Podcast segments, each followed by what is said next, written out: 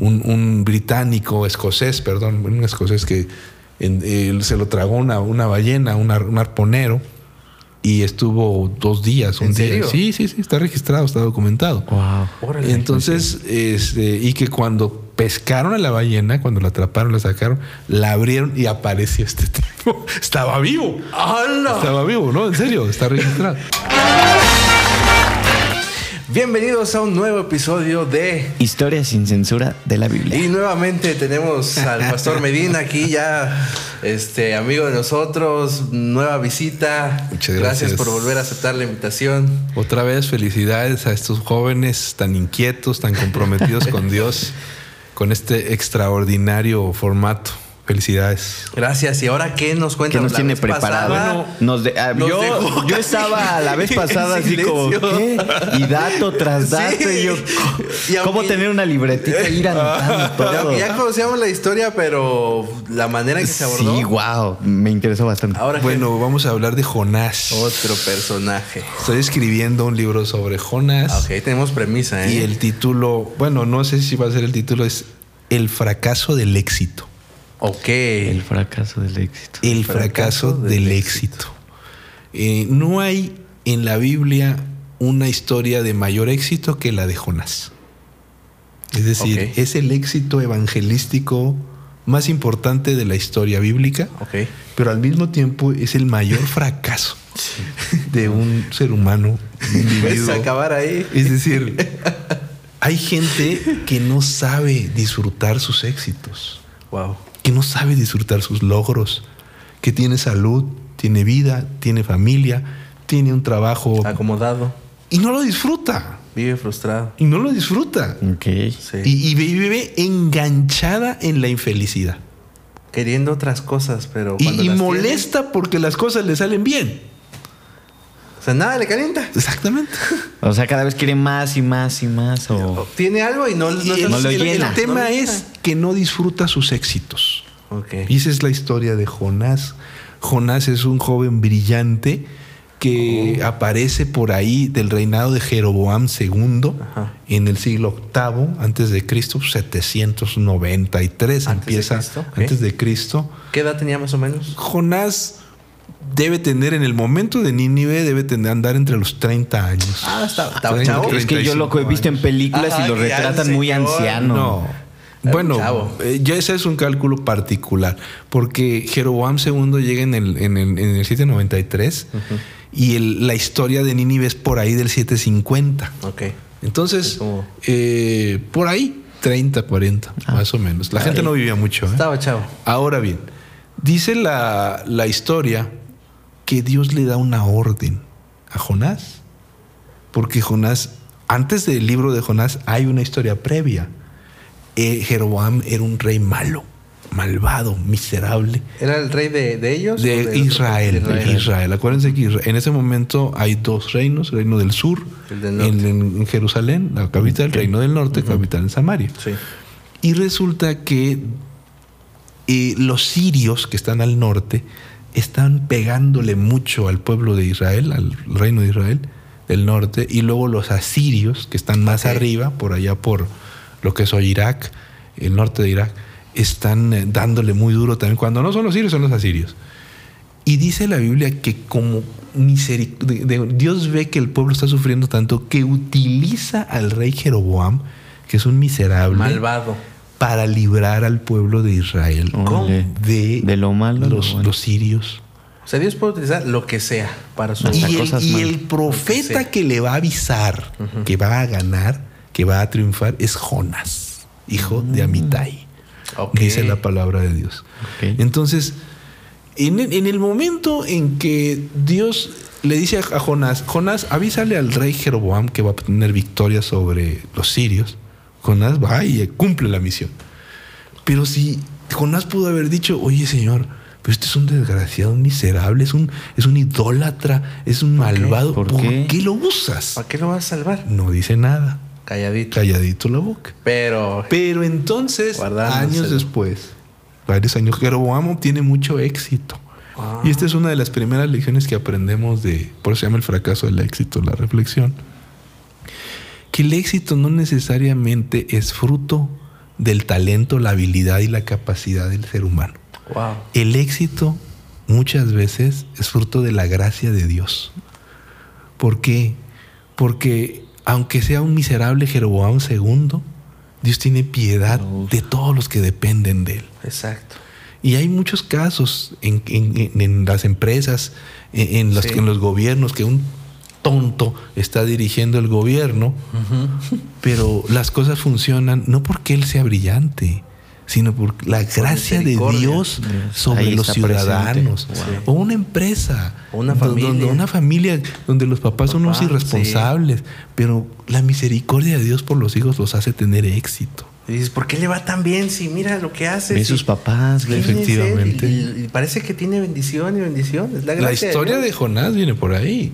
Y entonces Dios le da una orden en- a Jonás en ese momento a Siria. Ya es el, el- es el imperio de Siria, un imperio muy Los poderoso. principales de época. Nínive no es la capital de Siria, pero es una de las ciudades más importantes donde el rey tiene palacios temporales. Y Órale. dice la historia que en ese momento Asiria tiene una crisis política muy fuerte. Ha tenido situaciones terribles, ha tenido eh, liderazgos muy pobres, pero además ha tenido lo que ellos llamaban señales de los dioses. Asiria, Nínive ha tenido terremotos, que era Ok. una señal de los dioses, ha tenido eclipses, Ok. y un eclipse para ellos era Una señal. una señal en la que cuando había un eclipse, el rey iba a morir. Ah. Entonces están Imagínate. muy asustados, ha habido pestes. Sí. Además han perdido territorios, tienen una crisis económica terrible. En ese momento Dios le dice a Jonás, Es el tiempo. Hay Lánzate. que, hay que ir a Nínive. Y este no quiere. Ah, sí. Así de. Pues no. Cuando Jonás era niño, un rey que se llamaba Adadnirari III hizo una campaña por toda esa región, por Palestina y por el norte de Fenicia, toda esa zona. Siria. Y los, los asirios eran una barbaridad. Eran tremendos. Los terribles. asirios llegaban a una ciudad, ellos nunca atacaban así en una batalla, Directo. siempre llegaban a lugares pequeños Y los destrozaban Ajá. para, para masacrar, miedo. meter miedo y hacer una guerra psicológica. Ok. Y entonces tomaban a las mujeres, las violaban, a los hombres los empalaban. No sé si, si saben lo que es empalamiento. no, no. Aquí lo practicó la Inquisición, ¿eh? Sí. Metían una estaca por el ano Sí. y salía por la boca. Y No, los era, dejaban vivos. Eran, eran horribles los, desollaban, es decir, les arrancaban la piel. La se arrancaban bestia. la piel. Y Dios les dice, ve a predicarles Ay. para que tengan perdón. Les cortaban las manos y las clavaban en las paredes, los emparedaban. O sea. Jonás ya tenía como un antecedente de lo que ¿Quiénes hacían y cómo Sabía eran. El símbolo de la maldad en el, para Jonás, Asirios. los Así. asirios. Los más malditos. Los asirios. Y ellos habían escuchado historias de los ultrajes a las mujeres, de cómo mataban a los jóvenes. En unos relatos dice uno de los reyes Wow. que le cortó la cabeza a los de, de las cabezas de los jóvenes hizo una pila y de los viejos hizo hizo un, mon- un- un monte y se burla él de ellos. O sea, si, si las historias de Hitler y todos esos genocidios nos parecen. Nada que ver. Estos eran- Estos eran Wow. y les tenían un miedo todo el mundo. pues, ¿cómo es no? como si a un, a un judío de París tú le pidieras que vaya a Berlín en la Segunda Guerra Mundial a predicar ¡A No. el, el perdón de Dios. Nunca lo había visto así. No, Por o sea, eso, o sea, realmente San- este, Jonás tiene motivos para decir no quiero. Como humano, Humano, ¿no? humano. yo estoy seguro humano. que aquí en Puebla hay un barrio de los más malvados. Estoy ¿Qué seguro. conoces? Mm. Estoy seguro que, Sí. Que a ver, porque en México, la Ciudad de México, yo te puedo decir de barrio. Es que te metes y Que quién no. sabe cómo Sí. ¿Quién sales. sabe si sales, eh? Sí, sí, pero, sí. pero, Muchos. pero, uy, que te manden ahí. Dices, está duro, ¿no? Ah, no, y Dios. si imagínate si en ese lugar hay una persona o hay varias personas que asaltaron tu casa, No, no, no. que te robaron el coche. Y ahí están, y tú tienes que ir ahí. Ah, que- ¡Hala, qué coraje! No, no, no. Qué no. coraje. Qué- qué Entonces, miedo. Jonás le dice a Dios, vaya para allá. Y no quiere. No. Ni siquiera habla, ni siquiera habla. Jonás no habla. Tiene, eh, en todo el primer capítulo él no habla con Dios hay, unos silencios entre ambos. Ok, ¿no? eso es muy y entonces dice la Biblia que Jonás se levanta, se va a Jope. Y Jope es uno de los puertos, uno de los puertos fenicios. En ese momento los fenicios son los pueblos del mar, los reyes del Mediterráneo. Ellos tienen barcos militares, tienen barcos de exploración, pero también tienen una cosa que se llama gauló, eh, gaulos. El gaulos es un barco que va de Palestina a la península ibérica. Ok. Ese, ese gaulos lleva entre 20 y 30 eh, personas de tripulación y lleva mercancía.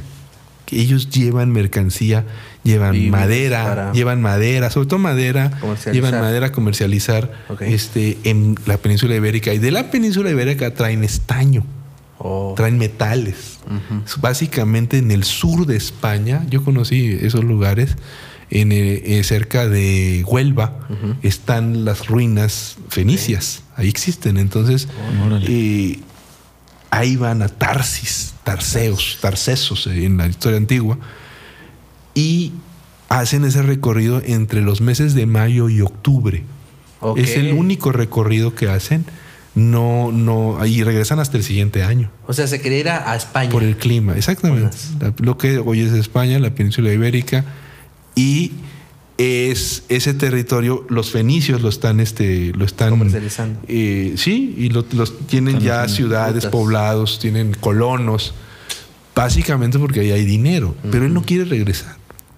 Sí, Se va a tomar el barco y entonces dice la Biblia, en todo el libro de Jonás, Dios, Dios actúa en silencio. Y entonces dice, lanza un viento. ¿Qué habrá sido? Un tifón, un huracán. Pues los que hemos andado en el mar, hermano. Tantito viento sopla. oh, es eh. horrible, pero es una tormenta. La tormenta está fuera de época. Precisamente porque por eso ellos van Por en mayo y regresan y, y- y a octubre Para son evitar los viajes problemas. para evitar Mayo. vientos y mal clima porque es un viaje largo Yo me acuerdo que ahora que fui a España, veníamos de regreso y ahí en, en el aeropuerto de Barajas, despegando, despegando, nos agarra una turbulencia severa por el viento. Ay, ay, ay, no, yo me agarré, la gente gritó. imagínate. Dio el, yo a los aviones sí, como que les hay que tenerle respeto Sí, sí. entonces Entonces agarra un barco. hay dos rutas para ir a, a- a Tarsis, a la península. Una es por el norte, por, por la Italia, y la otra es por el norte de África. Sí. Las dos rutas por esto. Pegadito, cualquiera. Ya. Los barcos no viajaban, no, no, no via- iban costeando. Ah, Los fenicios iban costeando, nunca, nunca, y además llevan, llevan vela, vela cuadrada, Ajá. y llevan remo. Los fenicios llevan las dos cosas. O sea, cuando aprovechan el viento, el viento. Pero no, la- el remo Ajá. es muy importante porque siempre se ve la costa. Ya. Siempre se ve la cosa. Se. Ese era el estilo de viajar. Ellos nunca se iban por en medio donde no, se No. veía nada, por cualquier cosa. Ok. Y entonces llevan mercaderes que van a hacer negocio, Sí. básicamente. Entonces empieza la tormenta y, y ellos dicen, oye, no es temporada de tormentas. ¿Qué pasa? ¿Qué pasa? Pero una tormenta que, es- que- Gacha, No. gacha. que dice la Biblia que la- la- la- el barco casi se parte. Ah, la becha. Entonces, Jonás pagó su boleto. Jonás pagó su billete, que es muy caro, para ir a. a- y el, el- el capitán del barco dijo: Oye, ¿tú, tú quién eres, no? ¿A qué, ¿Tú a no, qué vas? ¿A qué vas? No No, eres del Pues, perfil. no llevas, no llevas producto para vender. Ajá. Entonces, has de ser un fugitivo, ¿no? Ah. Pero él, él- él dice, no, no, yo, yo pago. Tú y llévame. Paga, el, el- se sube y ahí va el bar. Entonces empieza la tormenta. Los marinos inmediatamente identifican que no es temporada de tormentas Algo está y mal. que tiene que, a- a- eso tiene que ver con los dioses. Así que, eh, y, y cuando tiran la carga al mar, imagínate, tirar la carga al mar es decir, Ah, la- o sea, todo se acabó viaje. nuestro viaje, se acabó la inversión. Ya perdieron. Lo que queda es salvar la vida. O sea, estaban ya en el punto de perder la vida. Entonces, Tiraron todo. eh, Jonás ya sabe quién está detrás de la tormenta y no habla.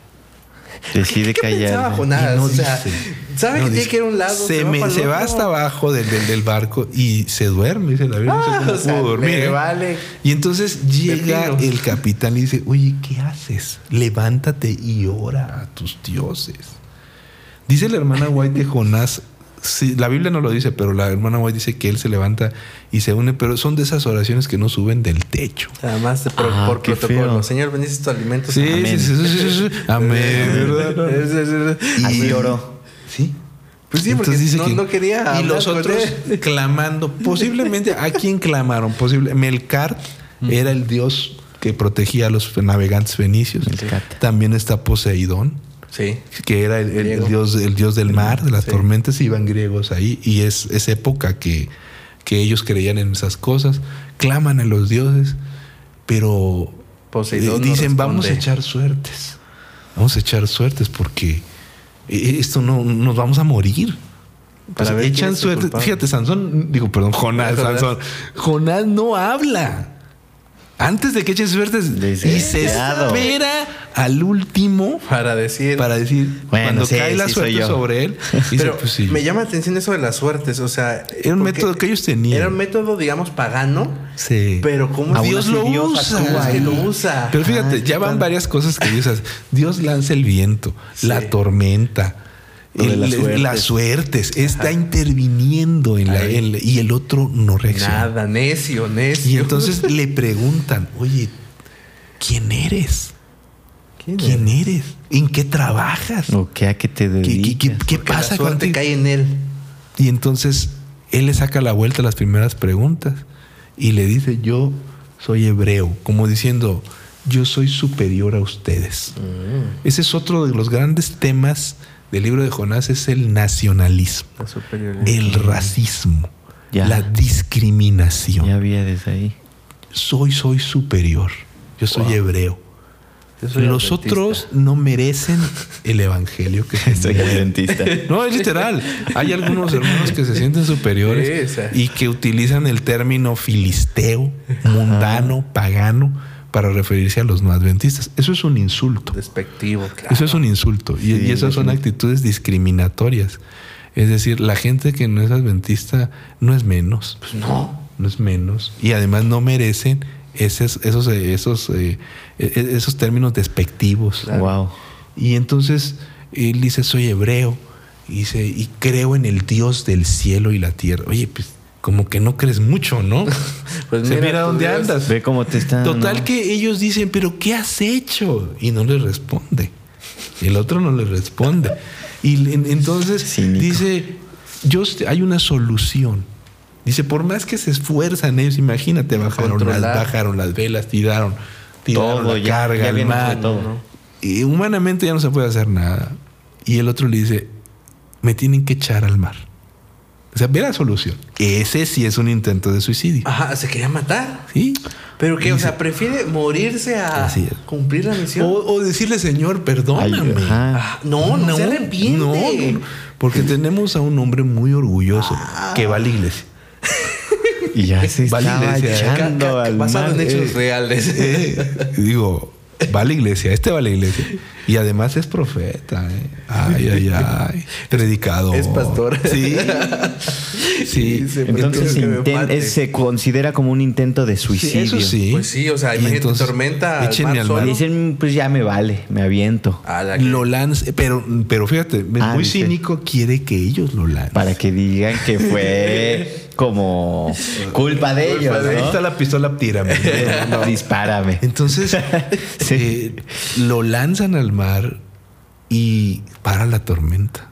Wow. Entonces, lo- los, los marineros, todavía cuando lo- antes de lanzarlo al mar, dice la Biblia que hacen el esfuerzo por llegar a la costa con los remos. Y nada. Fíjate, a él ellos no le importaron. No, nadie. Ellos Ni sus pertenencias, nada, ni sus vidas, nada, nada. nada, nada. Pero ellos, los marineros, se esfuerzan para no, para que no muera él. Todavía quieren salvar. Fíjate. E- Es decir, eh, hay más, hay más Caridad, bondad, bondad. hay más, de En ellos, hay más conciencia. que no en creen en ellos, el Dios del cielo que... que no tienen la información que Ajá. nosotros tenemos. Claro. Wow. O y es que es verdad, o sea, Luego hay personas afuera muy buenas que no que dices, ah, Que no son cristianos. Este sí pero un buen cristiano. Ojalá tuvieran la información que nosotros Exacto. tenemos, pero no la tienen. Y Jonás los desprecia. Sí. Los Ellos no lo desprecian a él. Hacen lo posible por salvarlo. Y luego todavía cuando lo van a lanzar le dicen, Señor, no nos tomes a mal esto que vamos a hacer. Con temor de Dios lo hicieron y lo Y Wow. cuando para la tormenta, Le prometen y hacen votos al Señor y le ofrecen sacrificios, imagínate. Porque conocen al Dios que tiene el poder sobre todo. A través de un desobediente. Y, y es ingrato. Sí. Que, los arrastró y estuvo, es decir, eh, ellos, la vida de ellos estuvo en juego por culpa del otro. Sí.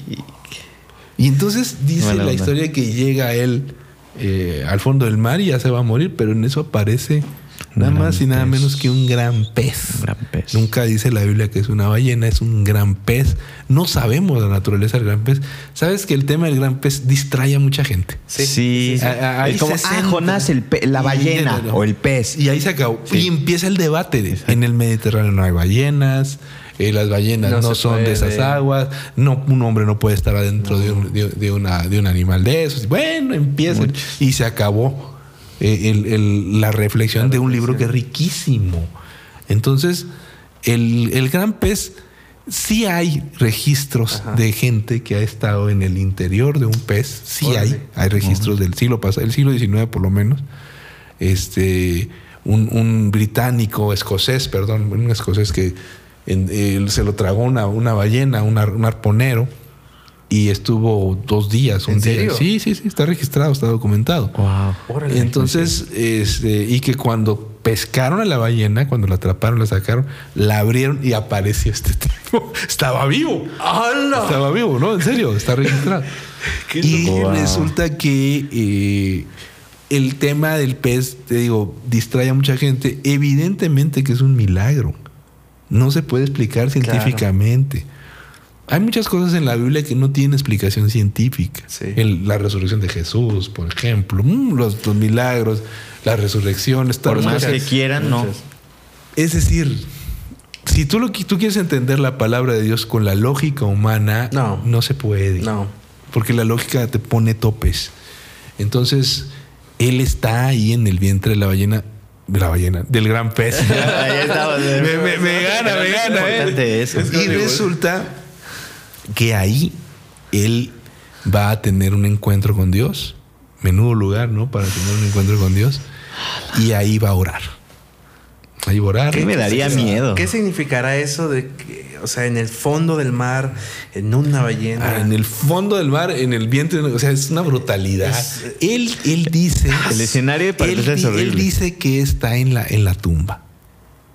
Él se siente muerto. sí, sí. Ah, la por eso, por eso la, la, la salida del pez es una figura de resurrección. Resurrección. Por eso Jesús dice, ¿Cuántos días así como? Jonás, tres días. Ah, pues lo mismo. Por eso dice Jesús, así como Jonás estuvo en el vientre del gran pez, el Hijo del Hombre va a estar tres días. Wow. Es decir, porque para Jonás está muerto. ¿Qué tiene que hacer Dios para doblegar tu orgullo? Mira, O sea, eh, eh, esa Cosas parte- brutales, porque esa está parte, tremendo. a veces lo único que necesita uno, como pasa con Jonás, es tiempo. ok. Y necesitas tres días sin celular, Mm, tres días sin internet, de desconexión total. tres días. A veces uno vive muy aceleradamente Sí, y Dios te lleva a un espacio aislado. o aprovecha más bien las circunstancias de circunstancias. tu vida para que pienses. A veces la gente no entiende. Pienses.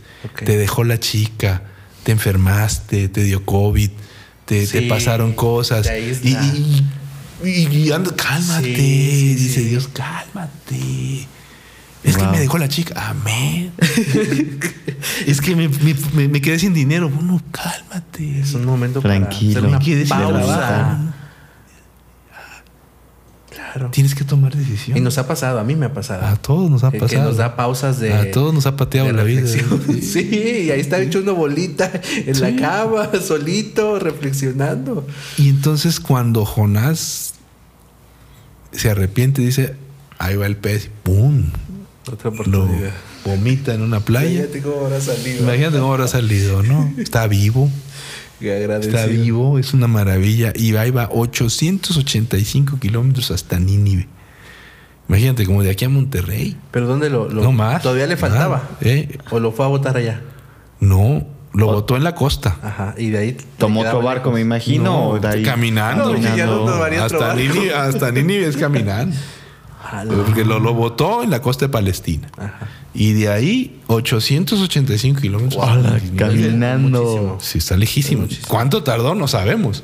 Pero debe haber, o sea, Otra no sabemos cuánto tiempo. Él llega a Nínive y entonces empieza con su dentro de 40 días, Nínive será destruida. Ese es un mensaje extraordinario. Casi no lo entendemos. Los 40 días, cada vez que aparecen en la Biblia, es algo bueno. Ajá. Es como una purificación. Siempre que aparece el periodo de 40 días, es el número de una generación. Pero cuando Dios dice, le pone 40 días a alguien, siempre el resultado es positivo. Sí. El pueblo de Dios está 40, 40 años en el, Jesús en el desierto. 40 Jesús está desierto. 40 días. El diluvio, Elías, 40. los 40 días. Siempre es el resultado de esperanza, de acuerdo con la palabra de Dios. Moisés, 40. Siempre. Es decir, los 40 días es un periodo de esperanza para Dios. Y luego hay una palabra, aquí sí hay que saber un poco el idioma original, cuando dice Nínive será destruida. Cuando uno dice, "No, pues es un mensaje de condenación, no, porque la palabra, el verbo jara en hebreo es un verbo bisagra. Ok. ¿Qué Am- quiere decir? Jara quiere sí, sí se puede traducir por destrucción, pero también se puede traducir cambio repentino. Oh. Será ti- Tiene que haber, va, va a pasar algo así, mira, fu, Ok. sí. va a pasar un cambio 180 grados. de 180 grados. Cambio repentino. ¿De qué depende? De la decisión de los ninivitas. Dentro de 40 días, aquí va a pasar algo muy importante que va a ser un cambio repentino. Wow. Si se arrepienten, aquí va a haber un cambio del corazón de los ninivitas. Wow, sí. Pero si no se arrepienten, va a ser destruida la ciudad. Extremos. Ambivalencia. Esos verbos se llaman en hebreo verbo bisagra, Ok. que dependen de la decisión del sujeto. Es como la segunda venida, ¿no? Que puede ser de gloria o de Así terror. es. Así es. Depende del corazón. Así Depende es. de uno. De- entonces dependía de los ninivitas. Sí. Dentro de 40 días, aquí va a pasar algo. ¿De qué depende? De ustedes. Predica, se arrepienten. Dice la hermana White que el mensaje va pasando de boca en boca. Oye, que no sé Que qué. de boca en boca. O sea, Jonás va predicando y la gente lo oye. Y la misma gente. Estaban receptivos. eh, lo- por, había habido terremotos, Sí. eclipses, crisis Andaban. económica. Y dicen. Un- Era los- un rayito de nos están esperanza. mandando algo. El mensaje llega hasta el rey. Wow. Hasta el rey. Imagínate, el rey está súper sensible. Y recibe. Se ha de sentir culpable. Y es todo el rey susceptible. del imperio más poderoso del mundo, no es cualquier cosa. El rey del imperio más poderoso. de El rey, dice la Biblia, que hace un llamamiento a los seres humanos y a los animales. Incluye a los animales. Para que, para que en, en el, en, el- en la convocatoria a, a arrepentirse de sus maldades. Y entonces dice la Biblia que al ver esa actitud, esa reacción, Dios Los perdona. decide perdonarlos. Decide perdonarlos. Nuestro amigo Jonás. Ups, ahí viene. Ahí lo, lo dejamos en Nínive y aparece en el capítulo 4 enojadísimo. Enojadísimo. Oye, Mira, el, no el verbo, en las pala- la frase hebrea dice que Jonás estaba calentadísimo. Es, es una, es una traducción muy personal. Estaba calien- calentadísimo de ver lo que Dios había hecho. Que había perdonado a Nínive. Y entonces sumo. le dice, yo ya sabía. Desde que me dijiste, yo ya sabía Que los ibas a que los perdonar. ibas a perdonar. Porque cuate. tú eres Dios clemente, bondadoso. Y hace una cita bíblica, ¿eh? Se atreve, Una cita bíblica. Y oye, yo ya sabía que tú los ibas a perdonar. Ese es una- un juego de palabras brutal. Es decir, yo ya sabía que tú, que, esto iba a pasar. O sea, él quería que descendiera fuego del cielo, los consumiera y los exterminara. O sea, todavía no entendía el verdadero significado En de la, su... Biblia, en la Biblia hay otros ejemplos, otros ejemplos de gente que se molesta porque Dios perdona a alguien. El hijo pródigo, el hermano del El hijo hermano. pródigo se enoja Enoja, muchísimo sí. Y no quiere entrar ni a la fiesta. los labradores, eh, eh, los obreros de la viña. Oye, después. nosotros trabajamos todo el día. Más. Y a este que trabajó, no hizo ni una hora, trabajó, le das el mismo pago. Es como cuando en la iglesia eh, se aplica la disciplina y hay hermanos que quieren que todo el peso de la ley recaiga sobre el hermano Sí. Engendros del mal. que, que, que- que hizo algo malo. ¿no? O, que, o algunos que creen que porque son adventistas de pedigrí tienen Ya. algún derecho. Exacto. De Es que somos de tercera delegado. generación. ¿Eso Y qué? Como, ah, somos yo nací en la de iglesia, ¿tú Familia real. De familia real desde la iglesia, ¿no? no Y que tenemos algunas prerrogativas, ¿no? Tenemos algunas cosas. No. entonces, Jonás está enojadísimo con Dios porque no hizo lo que él esperaba. Es decir, Dios está decepcionando a Jonás porque él tiene... Porque Es que él tiene una perspectiva de Dios equivocada. Sí. Donde Ah, los que no ninivitas no entran. En su No evangelio, en- solo los hebreos. Y si las cosas no se hacen como él dice, Entonces, hace berrinche. como los niños. Mira, yo conozco más de un hermano berrinchudo que cuando las cosas no salen como él dice, carga contra Dios, amenaza con salirse de la iglesia, amenaza con no devolver el diezmo, Ah. amenaza, amenaza con levantar en armas a la, a la congregación en contra del pastor, porque las cosas no se hicieron como, él. pensaba como con su como él, como él pensaba. Y la- el concepto de Jonás, o sea, él quiere manipular a Dios. No tuvo empacho cuando Jeroboam II, que era un malvado, Dios dijo, mira, vas a revisarle esto y este es un malvado. Bueno, pero es- Ahí, ahí es israelita, Es ¿no? israelita. Pero acaso no unos ninivitas. ¿Cómo? ¿Cómo? ¿Por Aparece, qué ellos? ¿Por qué? aparece el racismo, aparece el nacionalismo. Racismo espiritual. Pues este cuate era orgulloso, racista, ofensivo. Se sentía superior. bueno, es que son israelitas y hay que salvarlos, pero Sí. Estos son los asirios. Ni se lo merecen. Son- Yo conozco muchachas que violaron. Sí. ¿Cómo los vas a perdonar? Sí, hay, hay hay personas, ¿cómo lo hay personas, hay personas que creen en la iglesia que hay gente que no tiene perdón. Sí. Y, y más de los que te imaginas. ¿eh? Sí, sí lo creo. Y que cuando alguien de ellos se bautiza o se va a bautizar, yo lo he vivido, la gente se enoja, Se enojan. se molesta. ¿Por qué lo va usted a bautizar? Si no sabe lo que No es. ves que Eh, trae o sea, tatuajes, Tú sabes, que tú hace sabes en la- cuánto cuesta bautizar a una persona. Lo más difícil en la iglesia es cuando la gente dice, me bautizo, pastor. Acepto. Órale. Como el logro. Vamos, no conoce toda la doctrina. Mm, Le falta Pero aprender de la hermana más de esto, de aquello, de mil cosas. En vez de que el hermano te diga, pastor, yo lo voy a ayudar, yo le voy a Se enseñar. Pero yo ni sabe la fe de Jesús. Eh, Esas cosas. O nada más lo están. el- eh, eso que dicen, nada más lo están remojando. Sí. Eso es un insulto y una falta de respeto. Hacia el espíritu. Hacia el Espíritu Que lo Santo. está que lo está obrando. convenciendo. Claro. A mí me da miedo decirle Wow. a una persona que no cuando se bautiza. Cualquier se quiere bautizar. A menos que haya situaciones que no se puede, que la iglesia ha marcado. Pero cuando alguien que dice, nada más nos están remojando.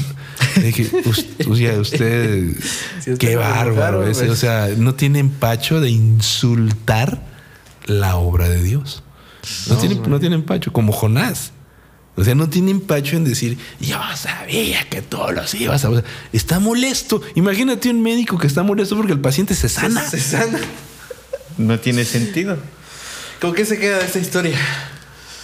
Yo creo que hay que aprender a amar a los que no son de la iglesia. A los que no son iguales a, A, los nosotros. que- a la gente que piensa diferente. En nuestra cultura, en nuestra Así creencia, en es. nuestra ideología. Tenemos que entender que no podemos nosotros rasurar gente. Pero eso incluye a prostitutas, borrachos, homosexuales. Y no estamos Te preparados. estás para- yendo, te estás yendo, suave. pues te estás yendo a un extremo. Artistas, no te vayas lejos, los universitarios, los intelectuales, Los que estudian cine. lo- lo- los que estudian cine, los que la los, los- los- los pintores. Yo, yo, yo sí, soy sí. del área de letras. Ok. Yo soy del área de letras. Yo, yo crecí, me, me- me formé entre, entre en, en un mundo de intelectuales en los que mucha gente No los considera unos ateos. Por su forma de pensar. O sea, Claro, yo, sí. yo soy egresado de la UNAM, Sí. considerada un nido de ateos y de rojos. Un porro. ¿Y cuándo nosotros podemos decir que ellos... ¿Tú crees que ellos no necesitan la palabra de Dios? Claro. Los ricos, sí. a despreciarlos, ¿no? A no hacer un plan para ellos. Los políticos, Hasta ellos necesitan. los políticos, necesitan la palabra de Dios. Claro. Son hijos de Dios. Sí. Claro. Aunque no nos caigan bien, Aunque son no hijos de las Dios. mismas maneras. O sea, ¿qué te gusta? ¿Qué cantidad de gente? Y entre los jóvenes, el estudiantado. Nosotros decimos, es que no les, no les interesa, tienen dinero, es que son indiferentes. Oye, espérate. No somos, ¿Por qué no les llevas la palabra de Dios? no somos empáticos con su, su mundo, su Así es. situación. Así es, entonces, eh, Jonás andaba decidiendo quién se salvaba y quién se perdía. No hagamos eso. No juzguemos. No juzguemos y, y recordemos que eh, Dios tiene poder para que haya hoy conversiones extraordinarias como las de Nínive. Y si no, te puede traer un pez. Cuidado, eh. Aguas, aguas. Puede caer. Cuidadito. Fausto. No, pues les comento rápido que, por ejemplo, yo no nací de hecho en la iglesia. Ajá. Yo inicié siendo católico, bueno, con mi familia, luego pentecostés y luego adventista. Y ves una transformación bien grande de cómo llega a ver eso. Uno no se da cuenta que, que es como ras- racismo o discriminación, Racismo. Pero sí hay bastante. Claro. Como dicen, no, ¿tú qué vas a saber si tú no naciste en la iglesia? Tómala. Y eso a mí me calentaba. No eres hijo de pastor. Ajá, o que, que necesito nacer en la iglesia para amar a. Dios o para que Él me ame. Yo siento que Dios es bondadoso y ama a todos. ¿no? Así que, amigos, gracias por ver un episodio más. Pastor, gracias por estar Un aquí nuevamente. pastor. Placer. Volvemos a, a tenerlo aquí. Y esto fue un episodio de. Historia sin censura de la Biblia. Nos vemos hasta la próxima.